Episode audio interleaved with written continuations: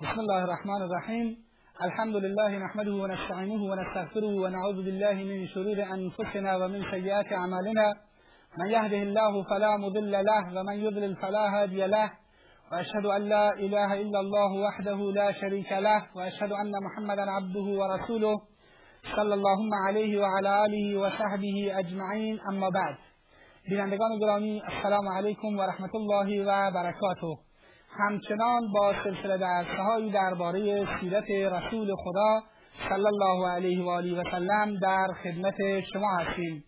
در جلسه گذشته مقداری درباره نوجوانی رسول خدا صلی الله علیه و سلم صحبت کردیم و گفتیم که رسول خدا صلی الله علیه و سلم با در سن 25 سالگی با خدیجه دختر خویلد رضی الله تعالی عنها ازدواج نمود و این گونه حیات و زندگیش را در مکه ادامه داد. در این جلسه به افتخاری دیگر که در دوران جوانی نصیب رسول خدا صلی الله علیه و آله و سلم شد می‌پردازیم و اون گذاشتن حجر الاسود هست. ماجرا از این قرار بود که کعبه بر بنای ابراهیم علیه السلام گذاشته شده بود و سنگها بالای یکدیگر چیده شده بودند و سقفی نداشت. در سالی که رسول خدا صلی الله علیه و آله و سلم 35 ساله بود یعنی قبل از پنج سال قبل از بعثت خیلی آمد و قسمت هایی از کعبه رو تخریب کرد و بعضی از اموال قیمتی کعبه به تفاول برده شد. قریش دین داشتند از اینکه کعبه رو دست بزنند این است که شک و تردد داشتند که آیا کعبه رو خراب بکنند و از نو بسازند یا خیر. سرانجام افرادی جرأت کردند و کعبه رو خراب کردند و تصمیم گرفتند که کعبه رو نوسازی بکنند و از دوباره خانه خدا را بسازند بدین منظور قبائل مختلف قریش و تیره های مختلف قریش جمع شدند و هر یکی قسمتی ساختن قسمتی از کعبه رو به عهده گرفت و تصمیم گرفتند که فقط از مال حلال برای ساختن کعبه استفاده بکنند. از پول زنهای بدکار استفاده نکنند از پول ربا استفاده نکنند و از پولهای حرامی که از راه تفاول و یغما به دست آورده می شود نیز استفاده نکنند. با همین مال حلالشون ساختن خانه کعبه رو شروع کردند اما بعد از اینکه مقداری از آن رو ساختند متوجه شدند که مال حلالشون برای ساختن همه کعبه کفایت نمی کند این است که اون قسمتی رو که امروز ما به ازش به عنوان هجر یا حتیم یادش می‌کنیم که دیواری حدوداً کمتر از یک متر هست در کنار کعبه. این قسمتش را کنار گذاشتند تا بقیهش ساخته شود. و این گونه قریش تصمیم گرفتند و کعبه رو ساختند. اما هنگامی که نوبت به گذاشتن حجر الاسود شد اختلاف شدیدی در میان اونها صورت گرفت. هر قبیله و هر تیره می‌خواست این افتخار نصیبش گردد. که ما حجر الاسود رو بگذاریم. بگو مگو و نزاع و کشمکش تا پنج روز ادامه پیدا کرد و نزدیک بود جنگ خونینی در میان قبایل مختلف به خاطر گذاشتن حجر الاسود در افتاد سرانجام ابو امیه ابن مغیره مخزومی پیشنهاد کرد گفت اولین کسی که وارد مسجد الحرام شد او رو ما حکم و داور قرار می دهیم و او این کار را میان ما فیصله نماید تا اینکه خونریزی و جنگی صورت نگیرد. و هر حال این پیشنهاد ابو امیه ابن مغیره مخزومی مورد قبول سایر توائف و تیره های قریش قرار گرفت و منتظر موندند که اولین کسی که وارد مسجد شود او درباره حجر الاسود فیصله نماید. خواست خداوند این بود که اولین کسی که وارد خانه خدا شد وارد مسجد الحرام شد رسول خدا محمد صلی الله علیه و آله و سلم بود.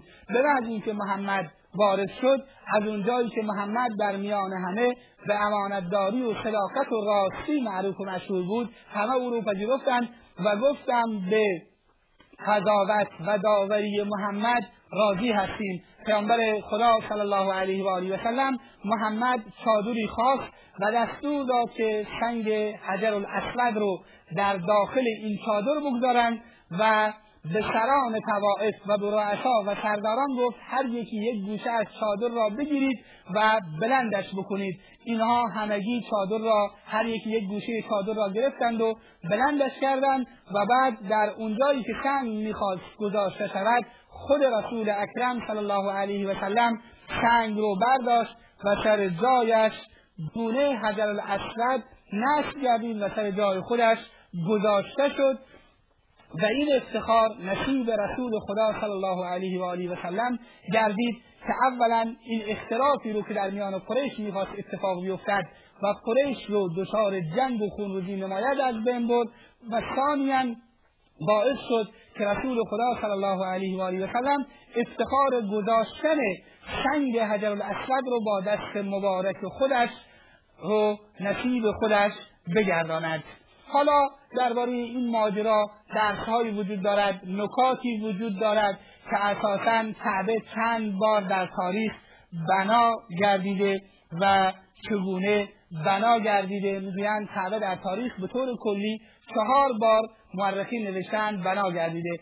اولین بنا همونطوری که معروف و مشهور هست خداوند به ابراهیم علیه السلام دستور می‌دهد که خانه ای برای عبادت بسازد و ابراهیم علیه السلام می‌رود در اونجا و خانه کعبه رو بنا می کند و اسماعیل علیه السلام در بنای خانه کعبه بهش کمک می کند پس اولین بنای کعبه بنایی است که ابراهیم و اسماعیل علیه السلام گذاشتند و این خانه رو برای اولین بار بنا نمودند دومین بنای خانه کعبه همین بنایی است که قریش پنج سال قبل از بعثت رسول اکرم صلی الله علیه وسلم انجام دادند و پیامبر اکرم صلی الله علیه و آله وسلم درش شرکت کردند و قریش هم به این صورت خانه کعبه رو بنا کردند که چند ذراع از زمین بلندش کردند درش رو بالاتر از زمین قرار دادند به خاطر اینکه می‌خواستند هر کس را دوست داشته باشند وارد بکنند و هر کس را دوست نداشته باشند وارد نکنند بعد از اون خانه کعبه این دومین بار توسط قریش بنا گردید. سومین بار در دوران یزید بن معاویه وقتی که به خانه کعبه حمله شد چون در اونجا عبدالله ابن زبیر رضی الله تعالی عنه تحسن کرده بود و در برابر حکومت وقت ایستاد و مقاومت و مبارزه کرد. کعبه به منجنیق بسته شد و قسمت از کعبه سوخت. در اون زمان عبدالله ابن زبیر رضی الله تعالی عنه خانه کعبه رو بازسازی نمودند. عبدالله ابن زبیر رضی الله تعالی عنه هم بر اساس حدیثی از رسول خدا صلی الله علیه و سلم کعبه رو بازسازی نمودند که رسول خدا صلی الله علیه و سلم می‌گوید طبق روایت عایشه صدیقه رضی الله تعالی عنها می‌گوید رسول خدا صلی الله علیه وسلم فرمود لولا قوم که حدیث عهد بجاهلیت لهدمت البیت و لجعلت الحکیم معها. اگر قوم توی عایشه تازه مسلمان نمی بودن و دچار فتنه نمی شدن من کعبه رو تخریم می کردم و این قسمت حکیم رو جزو کعبه قرار می دادم و پیامبر اکرم صلی الله علیه و همچنین فرمودند و جعلت له بابا شرقیا و بابا غربیا. دو تا دروازه برایش قرار می‌دادند با دروازه شرقی و دروازه غربی. عبدالله بن زبیر رضی الله تعالی عنه با توجه به این حدیث چون قسمتی از کعبه با منجنیق تخریب شده بود کعبه رو تخریب کرد و اونطوری که رسول خدا صلی الله علیه و سلم دوست داشت که بنا کند به اون شکل بنایش کرد حتیم رو جزو کعبه قرار داد و یک دروازه شرقی و یک دروازه غربی برایش ساخت و اینگونه برای سومین بار کعبه توسط عبدالله ابن زبیر رضی الله تعالی عنه بنا گردید. اما برای بار چهارم و تاریخ چهارم بنای کعبه توسط عبدالملک ابن مروان از حکام بنی امیه صورت گرفت که ایشون هم بعد از کشته شدن عبدالله ابن زبیر و به شهادت رسیدن عبدالله ابن زبیر مجددا کعبه رو بر بنای رسول خدا صلی الله علیه وسلم ساخت.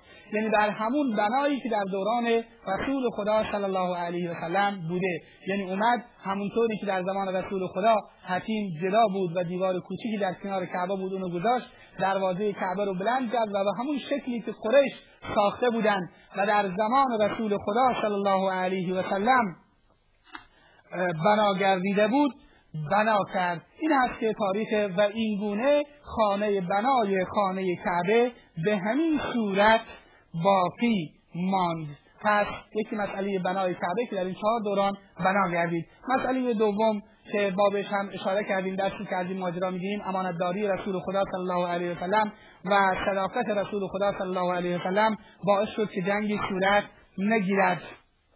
جایگاهی که پیامبر اکرم صلی الله علیه وسلم در میان قریش داشت بالا گرفت به خاطر اینکه پیامبر اکرم صلی الله علیه این اختلاف رو تقریبا از بین برد و قضاوت عادلانه نمود و بعدش هم افتخار این افتخار رو پیدا کرد که با دست مبارکش سنگ را سنگ حجر الاسود رو در جایش بگذارد به این صورت پیامبر اکرم صلی الله علیه و سلم داشت به سن چهل سالگی نزدیک می‌شد و خداوند با حوادث مختلف و اتفاقات مختلف زمینه رو برای بعثت رسول خدا صلی الله علیه و سلم و مبعوث شدن رسول خدا صلی الله علیه و سلم فراهم می‌کرد. باید بدونیم که به زمینه و آمادگی برای بعثت نبی اکرم صلی الله علیه و سلم تا اندازه وجود داشت به خاطر اینکه یکی انبیاء گذشته بشارت داده بودند که رسول اکرم صلی الله علیه و سلم خواهد آمد و اون دعای ابراهیم بود علیه السلام که ما در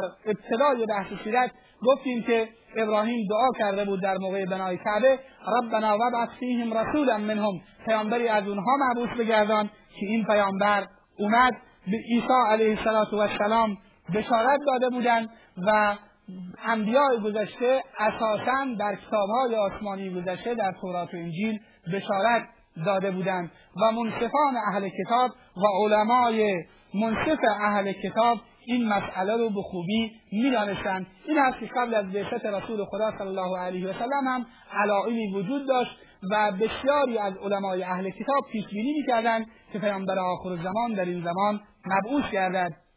این است که یکی از کسانی در داستان اسلام آوردن سلمان فارسی رضی الله تعالی عنه یکی از کسانی که دنبال اسلام بود وقتی که به راهب اموریه سلمان رسید اون راهب اموریه وقتی می‌خواست فوت بکنه به سلمان توصیه کرد.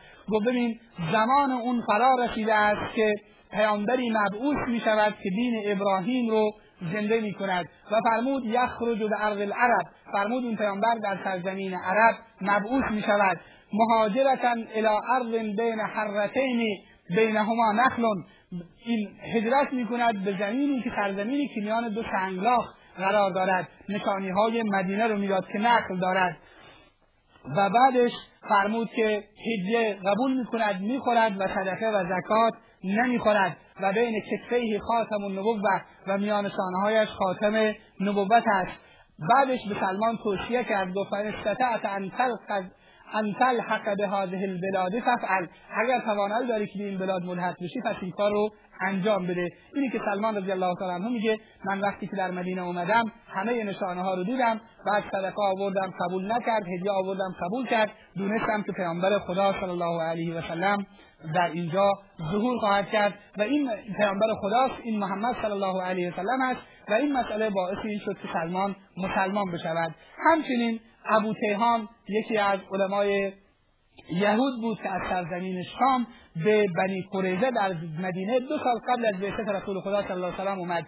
و اینجا وقتی که گفت آیا من نمی‌پرسید؟ ابو تیهان گفت آیا من نمی‌پرسید که من چرا سرزمین سرسبز شام رو رها کردم و به این منطقه خوش و سرزمین گرسنه و قحطسالی اومدم. گفتن چرا؟ گفت به زودی پیامبری در این زمین در این سرزمین ظهور خواهد کرد که دین ابراهیم رو احیا خواهد کرد. و این گونه ایشون البته به بعثت پیامبر اکرم صلی الله علیه وسلم نرسید و دو سال قبل از بعثت وفات کرد و از دنیا رفت. اینی که زمینه های بعثت رسول اکرم صلی الله علیه و سلم فراهم بود بسیاری از علمای اهل کتاب پیش بینی می‌کردند و یهود مدینه این سخن ابو تیهان در میان یهود مدینه شهرت پیدا کرد. به طوری که یهود مدینه وقتی که با اوس و خزرج مردم مدینه اختلاف پیدا می‌کردند می‌گفتند که ما به زودی پیامبری مبعوث خواهد شد و ما به این پیامبر ایمان خواهیم آورد و نقتلکم قتل عاد و ارم